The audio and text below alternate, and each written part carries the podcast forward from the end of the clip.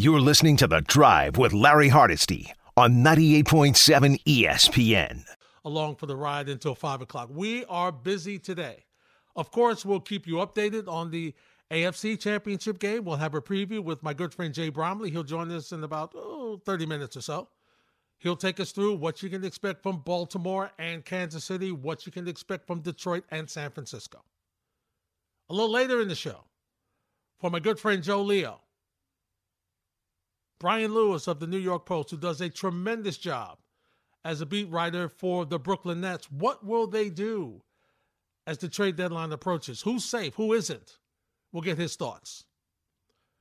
But we begin Julian Chantel at a day yesterday that was just, it, it was as Jekyll and Hyde of a day for me as you could possibly have. Like a lot of Knick fans, I am sitting, I'm enjoying the back and forth with the Knicks and, and Heat, right? Earlier, early in the game, the Knicks are sluggish, can't hit baskets. Well, one of seven, one of eight, not scoring. And Miami's running up and down the field. Miami's got the offensive boards. Miami's playing well. And then the Knicks, and it's a regular Knick Heat game, right? It's back and forth, back and forth, a game of runs. And then nobody scores for minutes. And then they'll go back and forth and back and forth. And then the Knicks go on a run.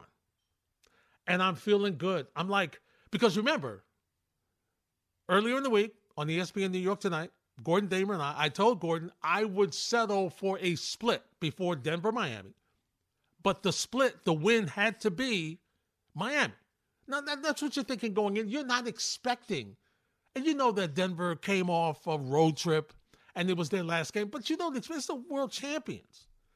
You don't expect everybody to just be flat for the Nuggets. That's not what you expect. But that's what happened. So the Knicks just blow away the Nuggets. I mean, they blew them away. So Randle and Brunson didn't play in the fourth quarter. And you know Tom Thibodeau. They didn't play. This game was never in doubt, ever. So now it's Miami. So, of course, now as a Knick fan, I'm greedy. I want the second win. I want the Miami win. That's what I want. I want that win I, because it's personal. Okay, it's it's a rivalry. It's Knicks Heat. It goes back to the '90s. It goes back to you know uh, all those games that they had battle the the brawl at the all that stuff, all of it. Tim Hardaway's daddy when Patrick Ewing walks away. It's going to be very interesting to see what happens when the league looks at Patrick Ewing walking away from the bench. It's going to be very interesting. I hear that like it was yesterday. So I got something. There's something going there with the Heat. me and the Heat. In the words of the late Bernie Mac, there's some furniture moving when the Knicks and the Heat, Heat get together. And so the Knicks are blowing the Heat out. It's great.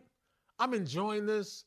Team is 12 and 2 since OG Anunoby comes here. They look like a well oiled machine. The bench played well again. And then Randle gets hurt. And I'm like, are you kidding me right now? And when he holds his arm and runs towards the locker room, and you heard the you heard the, the, the audio from the from reaction. You heard Thibs here on 98.7 ESPN, where the game was aired. You heard what he had to say afterwards. You heard what Jalen Brunson had to say. You heard what everybody had to say. Everybody had to say about this. You knew it was serious. You knew because while many of us agree that Julius Randle is not the perfect player, while many of us agree he's got flaws, while many of us agree that we cringe when he dribbles and there's people, he dribbles a lot and there's people coming around him because you know what's going to happen. We cringe when he goes up in the air to pass and you're not know even he's not sure where it's going. Okay? But we always acknowledge his availability. We always acknowledge, you know, yep, 25 and 10. Okay, sometimes it's overrated, sometimes it isn't, sometimes it's necessary. But we all agree that he's always available. And he and Brunson are our big two. Okay, that's our that's our crew. And until there's somebody better or something better or somebody comes up or that tremendous superstar that the Knicks are prepared to have or whenever that person comes, then we'll make that adjustment. But for right now, flaws and all, he's our guy. And now you're looking at this 12 and 2 since OG, and they're playing well. Blow out Denver. dominate Miami, and you're going through a stretch now where you've got teams that you can beat. So you're like, you know what? We're already fourth. Can I smell third? Can I smell third? And, and listen, nobody's talking about NBA championship this year. That's not what we're talking about. We're talking about as they improve, your idea and your expectations for the season change. So if I'm now looking at the possibility of having a home playoff game going down the road, that's what I'm looking at. I am enjoying the fact that I've got a Knick team that is competent, that is functional, that is entertaining, that has the identity. They're playing to the identity of what this team is. And the identity of this team is their defense. And that's what you love about them. Okay? That's what you love. And yes, and they can score. So you're, you're just sitting there as a Knick fan. You're basking in this. You're just having fun. You're just enjoying it. You're like, they're beating the Heat. They're beating teams. They're, people are showing respect to a team that Uh, I don't have to replay the history for Knick fans but a joke for a couple of decades in the NBA. Bad moves, bad coaching decisions, and then trying to build continuity with players, but you can't because the coaching situation is not stable. And so all that just flashed in my head while I'm watching Julius Randle run to the locker room. Because you know it's a you know it's a, it's a serious thing. Now, how serious? We haven't heard anything. We're waiting for the release. We're waiting for the results of the MRI. A Woj already mentioned that it's uh, you know dislocation, but it, it and it could have been worse. Okay, so now we're just waiting, and and the waiting is excruciating. It's can somebody tell us what's going on already? You know, we need to know what what is the deal with with the shoulder. Is he is he is he in? Is he out? How long is he going to be out? And, and you know what? I'm not trying to speculate. I'm not trying to go in here and say, well, uh, probably four to six weeks or six to eight weeks. I, I don't even want to think about that right now. All I'm trying to figure out is A, how will they remain competitive and play well while he's out for however long he's out? Because now you're going to put even more pressure on your bench because I would think Josh Hart would move back into the starting rotation. I would think. And so now you lose him off the bench. Does that change what the Knick front office looks for now during the trade deadline? Do they have to not only look for some scoring, but another big to add some depth? Okay. And how does that change the chemistry? Because I know this is not a championship team, right? I get that. I get they're a couple of players away, not major, but a couple of players away. But nevertheless, you like how they play together, right? You like how they uh, interact with each other. It seems as though they play for each other. It seems as though they they enjoy each other. They have fun, and of course they do because they're winning. But even beyond that, they seem to just you know, it seems to be a good thing. I'm not I'm not embedded with the team as I've been so many years on various teams in this town. So I'm looking at it from the outside. I'm actually looking at it as a fan. And I'm looking, but you know, having been in locker rooms and stuff, there's certain things you look for. There's certain interactions you get. There's certain things you say, huh, what was that? Hmm, that didn't look, huh, I wonder what's going on there with that player and this player. But you don't see, I haven't seen that. So it looks like they're they're they're they're working together. They're rolling. It looks like they're they they enjoy each other's company. Like they have fun. Like they hang out together, right? And while it's not a necessity for you to be successful, doggone it, from my experience, it helps. Doesn't hurt. it helps. So all these things have been I've been wrestling with, trying to figure out what does the front office do now? What's the next move? What does Tom Thibodeau? How does Tom Thibodeau adjust his his rotation again? Uh, and just reminded that no matter what the sport is, no matter what the league, no matter how important the game, injury is the one wild card you just cannot. you, you can't you can't figure it out.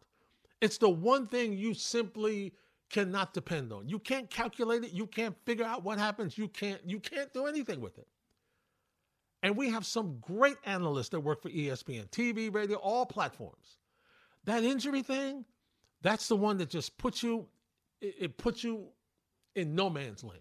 You just can't figure it out. And not only that, how will the team adjust and overcome it? How will they make the adjustment and still be able to be as successful and on point as they've been? That's what my 24 hours have been like, ladies and gentlemen. What's yours? 1 900 919 3776. Also on X, formerly Twitter, at Hardesty ESPN, at ESPN NY 98 underscore 7 FM. We'll come back. We'll take your calls next on 98.7 ESPN. You're listening to The Drive with Larry Hardesty on 98.7 ESPN. Randle shaken up after hitting the floor as he was fouled. Trainer tending to Julius Randle, and he will head off down the tunnel to the Knicks locker room. Kenny Albert with the call here on 98.7 ESPN yesterday, and that's when my whole day, like a lot of Knick fans, just went blah. it's the drive on 98.7 ESPN. Yeah, we'll talk some football. We'll do that at 2:45 when Jay Bromley joins us to preview Championship Sunday here on the drive. But let me just put Randle aside for a second and just talk about how well this Knick team has done. And one of the things that really in yesterday's game that I really was impressed by because I respect I don't like them but I respect Miami and I respect their coach, Erik Spoelstra. And defensively, they are outstanding as well. For the Knicks to only have seven turnovers in that game against the Miami defense that can be very, very good, I thought was just simply outstanding for me. That was a off the none of the not, not a major thing, but an important thing very quietly, Precious Achiuwa is making a name for himself as one of the other sleepers in this OG Anunoby deal. Since he has gotten more playing time, and once again, he's undersized for a center, but since he's gotten more playing time with Hartenstein out, I mean, once again, he was a plus 19 yesterday and had 10 rebounds. Four points, but 10 rebounds and two block shots. So he is, and, and three off the offensive glass. So he is helping the team from a defensive standpoint and also giving them loose balls and getting loose balls and being aggressive on the boards and showing some defense. So, you know, it's these are the these are the things that you look at. Uh, I thought yesterday McBride, nine points in 10 minutes, was a positive. I mean, Achiuwa played 31 minutes yesterday. Obviously, you know, more time, more playing time with Randle and more playing time because it really looked like, and Hartenstein, like, he played 16 minutes. It's going to take him a while to get back into, he's compromised. He's not healthy. So the fact that the tour was able to come in and give you some minutes was important because it kept you from having to really put a lot of pressure on Hartenstein to have him play a lot of minutes. Because you could see he's not he's not right he's not ready yet. Looked a little sluggish. You can see that. So, and once again, look, Jalen Brunson is phenomenal. He had 32 points in 38 minutes. Four of eight from three. Had eight assists, five rebounds, had his own block shot. And once again, the thing that I really enjoy about him, no turnovers. So that's a, you can't handle the ball as a point guard slash shooting guard because he's really both. Better than what he's done you you can't run an offense better than he's run this Knick offense. And so, but it's the balance of him and Randle that has made this team a success. it's Randle, and also listen, give Randle some credit of being able to, I think, even more so this year than last year, although you could see it last year, his ability to defer and understand listen, Brunson's got this thing, thing going. I can depend on him. He'll find me. I'm still getting my shots. And he can go off and do what he's got to do. And, and the team runs through Brunson. So I enjoy that. Uh, once again, Anunoby, uh, which was weird. He th- this is a, a weird thing. He only had one rebound yesterday. One. one rebound. But once again, 19 points and and a couple of great defensive plays. Okay. Uh, but I I'm enjoying him becoming more aggressive offensively because I think that's important and not just sitting out there waiting for the three, but also moving around, moving without the ball, getting the ball in the painted area. And if he doesn't have the shot, you know, dishing it back out uh, and resetting and keep moving. So I'm really enjoying. I think if there was one thing that jumps out at me, that other than defensively, how this team has improved, for me, it's the ball movement. And once again, it just seems like the, the the painted area is more open than it's been previously. So you like the movement, you like the ball movement. The ball is not there's some dribbling, of course, but the ball's being moved through the air faster because, you know, the ball moves faster through the air than dribbling it. It just does. That's a basic thing in basketball.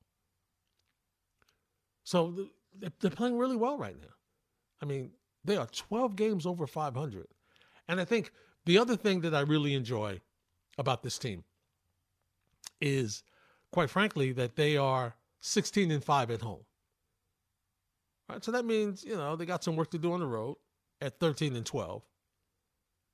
But nevertheless, uh, that the road, the home is supposed to be is supposed to be your building. When they were good, and they were consistently good, Okay. That's the garden was a place that you were, you respected it. You wanted to come in and do well because of the history of the building and not just basketball, but all the different events that has taken place in the building. So you want to come in, you want to show because it's the garden, it's Broadway. But it was a place that when they were really good, you didn't come in there expecting that, oh, we're going to roll in here the way it's been, you know, over the past couple of decades, where people come in and say, oh, it's the garden. Let me let me show the Knicks what I can do. And now it's getting back to, okay, you can't just come in here and expect that we're just going to roll the ball out for you and and you just come in here and beat our tail. No, no, no, no, no. That's not how this works. We're going to beat you. We're going to play physical. This is this is Knick basketball, folks. That's what this is. That's what I've covered. That's what I've enjoyed. That was it's not the same because the game has changed, but from a home dominant standpoint, that's what those successful 90s Knicks teams were. They were physical. They dove for loose balls and they scored. But it was in that order, right? It was the defensive pressure that they put on you. And yeah, I saw a highlight yesterday where they were talking about the fabulous deciding game where Allan Houston won the basket. What was that 78 77 or something? The game was in the 70s. It was in the 70s, and that was the final score. Because that Knick team played defense and they held you, and all they had to do was get a point or two better. And that was and that's how they won games. Now, clearly, as you can see, from we've got a 73 point score this year, we've got a 70, we've got a couple of 60s, we've got some 50s. I mean, obviously, scoring is way up in the NBA, way up. And fans enjoy it, clearly, because you want to see scoring. Everybody wants to see scoring. But for the purists, like me. I like to see scoring, but give me some defense in there too. Mix it up. Give me some rebounding. Give me some physical play. Give me give me real NBA. Give me what I look at as pre-playoff basketball. Because even though it was January 27th, there was a playoff atmosphere in that building yesterday. Obviously, because of the opponent, obviously, because of the rivalry, obviously, because of the game last year, uh, the playoffs last year, and obviously, you know, just because the Knicks won doesn't erase the fact that Miami beat them in the playoffs. We're not talking about that. That's doesn't mean anything. What it says to Miami is this is a little different team than you faced last year. And for me, that's all I was enjoying until Randle went down. We'll continue the conversation next on 98.7 ESPN. You're listening to The Drive with Larry Hardesty on 98.7 ESPN. We're waiting to hear what's going on with Julius Randle. Uh, you know, if it happens while we're on the air, you know we'll bring it to you. Set to the phones. Dave's in the car. Dave, start us off on the drive. Hey, hey, thanks for having me in. You know, I think this is a moment where all Knicks fans is they're, they're riding we're, riding this big high for so long. The team chemistry looks fantastic, but you still have people calling and saying if we can just do something to get someone bigger and better than Randle. I disagree with that. I believe he's a combination of Mason and Oakley. He can score. He's gritty. He's tough. There are a lot of teams, including the Lakers, the Phoenix Suns, and a lot of other teams that can use a guy who brings his lunchbox to work every day, and he would actually be a linchpin in helping those guys go after uh, the title with a little bit more gusto. So I hope he's okay. I just want to put one more plug out there with respect to the Giants, and I've mm-hmm. been harping on this Waller thing. When I heard Joe Schoen ask a question about would he take Waller again, looking at how the year went, he said, I wouldn't change anything about how I feel. I would take him right away. I'm telling you, in the context of how they gave Daniel Jones money and how Barkley would have been left to twist in the wind, it was really Barkley saying, you know what, let me just take this money and play. I think that was a bad look for the Giants organization. I think there were a lot of guys in that locker room looking at a guy like Waller who had issues in his past we're all human, but he's had issues with alcohol, drugs, and he's just recently made some rap song and he's been posting all this wild stuff on social media. And at some point in that locker room, people got to be looking at him. The players got to be saying, "You brought in this guy who really flew under the radar in New York, who's also injury prone, has a little bit, a little bit of a head case, but you couldn't give the guy who's been loyal to you and digging in the trenches with you like Barkley a couple or more million. I'd like you to just kind of expound on that latter piece uh, talking about with Wild and the Giants, uh, and I appreciate your time. Thanks. All right, Dave. Thanks for checking in. Uh, two things. Uh, as far as Julius Randle is concerned, I wish he could handle the ball like the late Anthony Mason. Dave, if he could handle the ball like the late Anthony Mason, 90% of what people say about uh, Julius Randle, they wouldn't say. Because it's the turnovers that drive you nuts about him. We respect his game. We respect that he plays all the time. It's the turnovers. It's as Clyde called it, the Randle handle. It's the thing that drives you nuts as a Knick fan.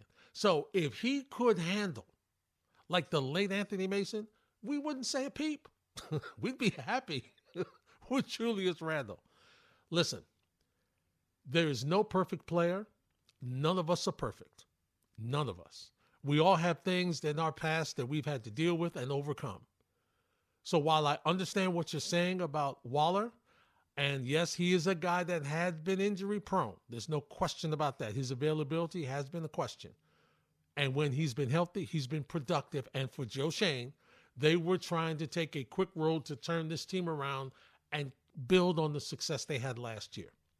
I agree with you about Saquon Barkley. I thought Saquon Barkley should have gotten more money, but let's not forget that Saquon Barkley turned down a three year contract earlier that would have given. Now, the money may not have been right. I'm not saying that.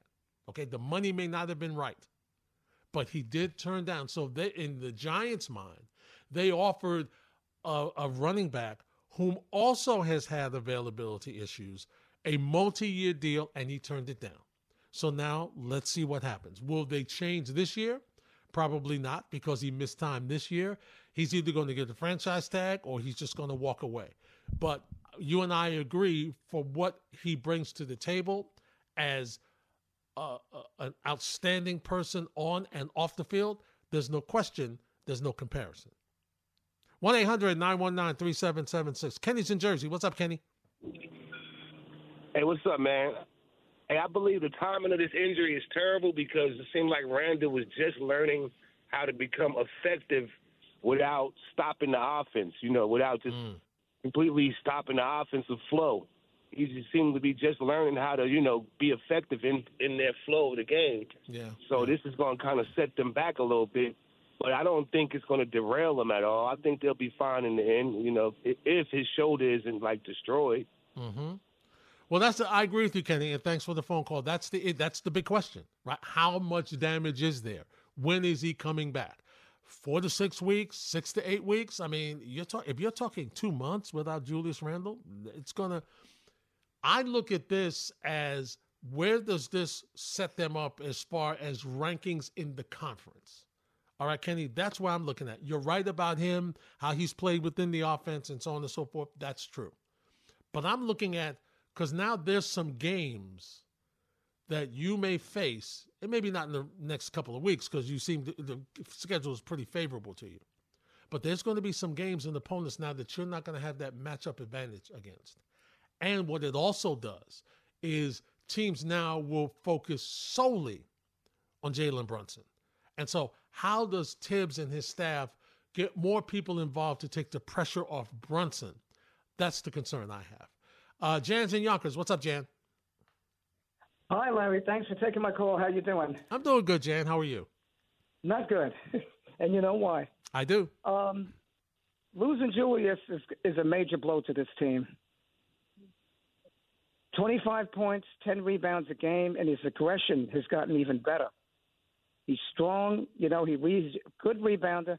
Yes, he turns the ball over, but look at everything else that he does for this team.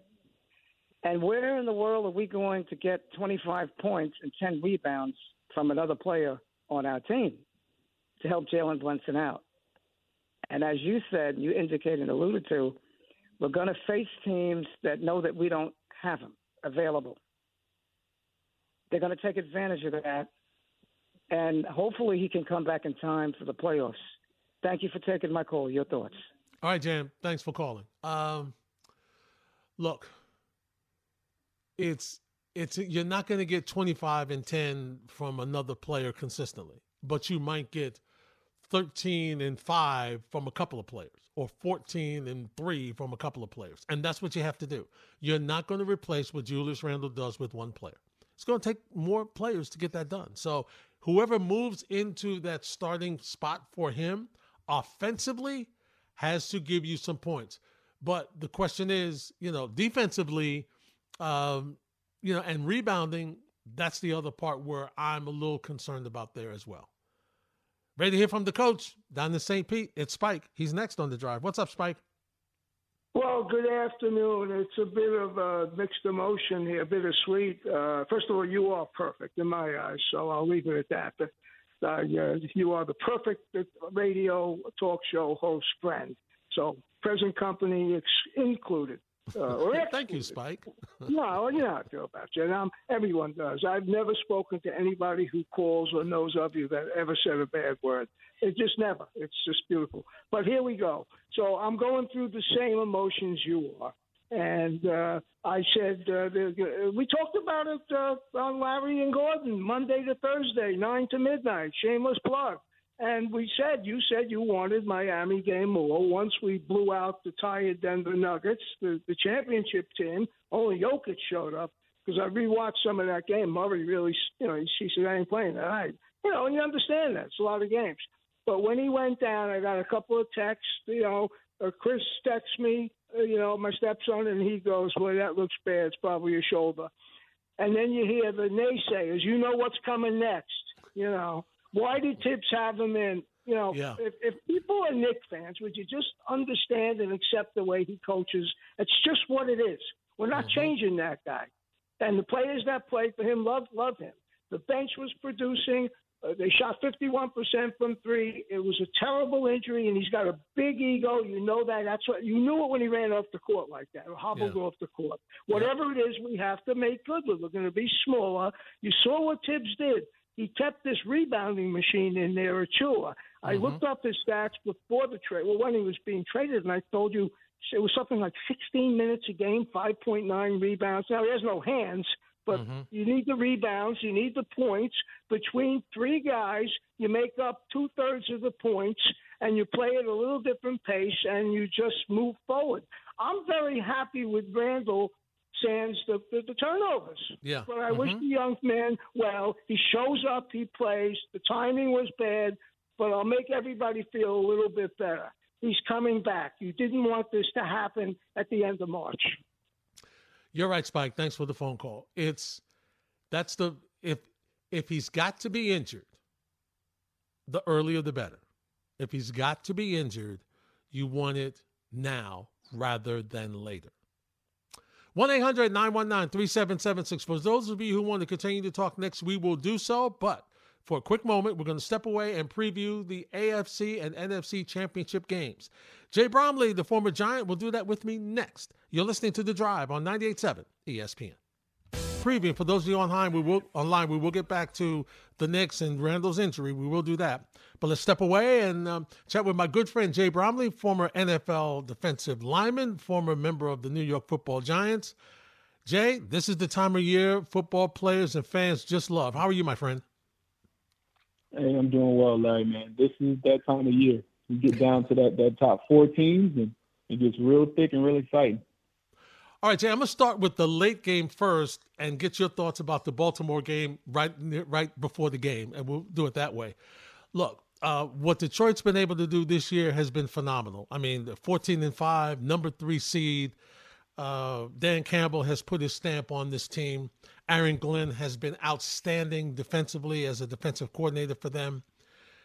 So I want you to handicap the weapons for me. Compare the Niners offense with the Lions offense. So you've got Brock Purdy as your quarterback. You got McCaffrey at the running back, Aiyuk at wide receiver, Deebo Samuel, who will play today at a wide receiver, uh, Jennings at the wide receiver, and George Kittle at the tight end.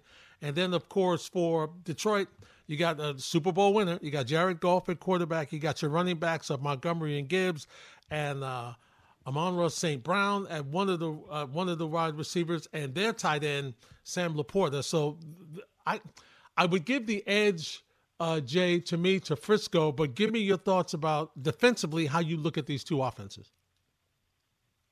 Well, I think you have to, you know, give you know the hats off to both offenses. You're looking at two offenses that are both top five in every pretty much major category when it comes to offenses. Um, the most surprising team would obviously be the the Lions, right, and what Dan Campbell has been able to do with them. And the 49ers, man, they're they're stacked at so many different positions, and, and Brock Purdy just emerging star, you know, making sure that he gets the ball to to the people that can do all the great things that they do. From a defensive perspective, you can only try to limit the blood, limit how much blood you lose each and every play. A bend but don't break. Uh, you know, the the best teams, if you let them run from 10 yard line to 10 yard line, but hold them to three points, what Coach Spagnuolo would call four point plays when you stop them on third down in the red zone, that will really make a difference. So it's going to come down to stopping and how many four point plays can each team come up with in the red zone and field goal areas so that they can, you know, hold off and make the score a lot tighter than what it could be. Uh, defensively for these two teams, I you know obviously they both have really good defenses. Aiden Hutchinson's been outstanding for Detroit, and listen, what can you say about Nick Bosa? Rate these two linemen for me, uh, Jay. two linemen are, are similar. I'm sure Hutchinson looked at Bosa, watched his film, looked at what he did at Ohio State, looked at what he did at the 49ers, and, and imitate some of the things that he does. A longer version. I had the fortune of playing with Nick Bosa, so he's he's a bit little bit more stout and shorter. Uh, Hutchinson a lot taller and rangier, but just the motors on these guys. I think both of them are formidable. And you know what really comes down to as as the game wears on you as a pass rusher, it's not just about if you get a sack. It's about the effect you have on the game throughout the course of the game. How do you make that quarterback's clock go a little bit faster? How do you affect your other teammates by setting up one-on-one opportunities? How do you how does a D coordinator move you around from left side to right side to potentially put you in the middle to put you on their worst guy on their offensive line? Right. So it's not about going best on best. You don't want Hutchinson going against Trent. You don't want him going against Trent Williams every play. Right. I know that might be a pride matchup, but it's not a matchup that wins you the most matchups. Uh, you want to find a weak link and exploit it. Hmm, it's interesting. Jay Bromley's my guest. We're previewing Championship Sunday in the National Football League. We're talking about the Lions and 49ers right now. Jay, when you look at how Brock Purdy played last week, had some trouble in the rain, it's not been great. He's been kind of up and down this year. Uh, is this a scenario that he's happy he's home? Does home does him being at home make a difference? Because last week he was at home and eh, he wasn't that great. Is it is it the opponent? Uh, what what what do you think we'll see from Brock Purdy today, today against a Detroit Lions defense that's going to be really physical against their offensive line? I think he just has to, you know, show up and, and be true to himself. I've seen uh, interviews and different things of that nature where he says he tries not to pay attention to the noise. Uh, he doesn't look at, tries to look at the, compare himself to the Patrick Mahomes and Lamar Jacksons, right? He wants to stay in his own wheelhouse. And I think when he does that, he's at his best. Don't try to be anybody other than Brock Purdy. You know your weapons you have on the outside. You know that there's going to be times in the game you have to use your legs and you have to use your athletic ability to extend the play. But for the most part, man, you have a great supporting cast. Don't go outside yourself. Don't make the game more difficult than it has to be. Use your mind to put the ball in the right places. Don't try to use, you know, try to play hero ball. Give it to the heroes that are on the receiving end of those balls. Jay, we saw last week uh, the Niners had some issues. Uh, they were not able to move the ball, and there were some open folks in the secondary, in the middle of the field, of, in the middle of that zone. What are some of the adjustments you think that the Niners defensively will do against Detroit, who really love their tight end? You know, we talk, we'll talk about George Kittle in a moment, but LaPorta's really been big for them offensively. Agreed. I think the good thing about the 49ers, they have a some of the best linebackers in football. You talking about Greenlaw, and what he did last week, right? Sealing the game for them. You talking about Fred Warner. This is all pro middle linebacker that can guard anybody. You have some really great opportunities and matchups that you you you feel comfortable with. Obviously, you're not going to be man to man all the time. You're going to mix up the coverages. You're going to Brock Purdy's still young, right? So you're going to make sure you confuse him as much as possible. But overall, I think they probably feel pretty confident in the linebackers that they have regardless of the success, you know, of the tight end. Mm-hmm. Uh, last thing before we move on to the main event for me, Baltimore and Kansas City at the top of the hour. Uh, Christian McCaffrey, Deebo Samuel, these two guys, especially Deebo Samuel. I mean, Jay, he's like a wide receiver running back. I mean, he's so hard to bring down. What what are the challenges Detroit has in trying to contain those two guys? If Deebo's healthy. Um, if Deebo's healthy he comes in there and he's and he's not, you know, nursing something, uh, he's running at his capabilities, then he's a problem. He changes the way that you know they're able to call plays, put them in the backfield, put them in the slot, put them out wide. Right? It just it makes it hard for you to do anything to really try to contain them. And once you try to do that, you open it for Aiyuk. Obviously, George Kittle is is destroying things down the middle, and he's a matchup nightmare. So I think with that versatility, there's no way to really kind of just bottle that up. It's really about just fundamentals of defense. You have to tackle well. You have to, you know, not get lost with your eyes, which Shanahan is great at. He wants to make you lose the lose with your eyes so that your body's in the wrong position. So that's just something good to watch throughout the course of the game. Jay Bromley's my guest. All right, Jay, let's talk about it. Kansas City and Baltimore. First of all, from a defender, the challenges Patrick Mahomes and Lamar Jackson. Talk to me defend it, man. You, it's, it's in one of them things. Uh, you, you can't get caught up in, you know, you know exactly who you're going against. You're going against the Magic Man himself, Patrick Mahomes, Houdini, whatever name you want to give him. Mm-hmm. He, he's that guy, you know, wielding and, and willing his team. He has the confidence, the swagger, the arm strength, and obviously when Travis Kelce starts to come on like he did last week, it's, it's a matchup nightmare. Um, and he's way more athletic than most people give him credit for. Uh, obviously, we know what, what's coming to the table with Lamar Jackson. Uh, this guy has, you know, done things that no one has ever done as far as passing the ball and rushing yards in this league. to this point and potentially an MVP uh, this year. You know, most people might say, and we'll f- find that out soon. So I think really just comes down to believing what you see on tape. It comes down to fundamentals. Don't miss tackles, and, and don't blow assignments on defensive defensively. Jay, I'm very curious. This Baltimore Ravens team is physical. They're physical on both sides of the ball. They're very physical defensively. Uh, this has been a Kansas City team that their receivers have dropped passes during the year. Uh, Isaiah Pacheco has driven, put life into this team over the past couple weeks. Uh, physically, what is Kansas City about to deal with against this very physical Baltimore Ravens defense? I, I think they're dealing with, you know, uh, today's version of what we saw. We were looking at Ray Lewis and Ed Reed back there, all those phenomenal players. It, it's just, it's just, it's almost like a spirit when it comes to Baltimore. You kind of expect the defense to be good. It's kind of what you expect year in and year out. And this year they just have all the numbers to prove it. Number one in, in total defense, sacks and takeaways. So they're they're around the ball, and when they're around the ball, good things are happening. They're finishing those plays. Obviously, the additions of people like Jadeveon Clowney, you got number one overall picks that could come, you know, resurge their career, right, and add so much value to that team. And you know, and ultimately, I learned a long time ago, if you don't, I don't care what you do, if you don't affect that quarterback, if you don't get him off the spot, if you don't hit him and make him think twice, you will have a long day with these guys that you can't show them a new defense. There's nothing Patrick Holmes hasn't seen. He knows where to go. You have to change his clock you were a player under Steve Spagnuolo, who's been tremendous in what he's done with this Kansas City defense. Uh, you were Chris Jones in on the defensive tackle on that defensive line. What is he looking to do against Lamar Jackson in the game today? He's looking to be disruptive. I think if anything, he can't get he can't overthink. Um, because with a guy like Lamar Jackson that his elusiveness, right? And I know Spagnuolo has been coaching this all week. Uh, when you get in the red zone, cage rush. What that means is so many times defensive ends going to run up the field, run around the edge, and even D tackles, right? You're a little gun happy, you want to sit there and chop club rip, hit the edge, but you can't do that in the red zone, right? Especially with Lamar Jackson. Regular quarterbacks that eat you up in the red zone, especially when the, the back end is playing man coverage. So you have to cage rush. You have to keep them in front of you. You have to work together as a unit. So his best leadership ability, I would see Chris Jones really helping remind the guys, especially in down and distance situations. Let's keep our eyes on this quarterback. Nose tackle. Push the middle and keep eyes on the quarterback. Don't worry about hitting too many moves. We need you to cage this guy. If Chris Jones don't get the green light to take the outside move, then the defensive end has to come under that.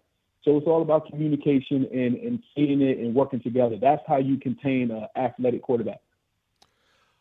Sounds like a lot of fun. Real quick, Jay, what has been the biggest difference you've seen in Lamar Jackson this season as opposed to previous seasons as a defender?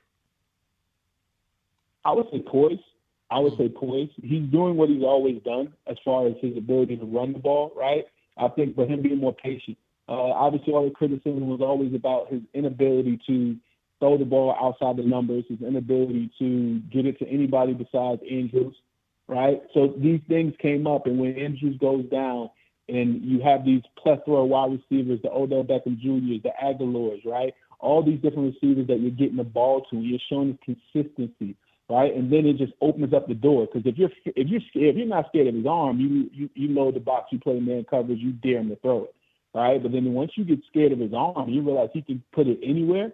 Now he's just even more dynamic. There's nothing you can predict and you really just have to hold fast to your principles as a defense of keeping guys in front of you, building the wall, and, and knowing that he's going to outrun you. He's going to outrun everybody on your defense.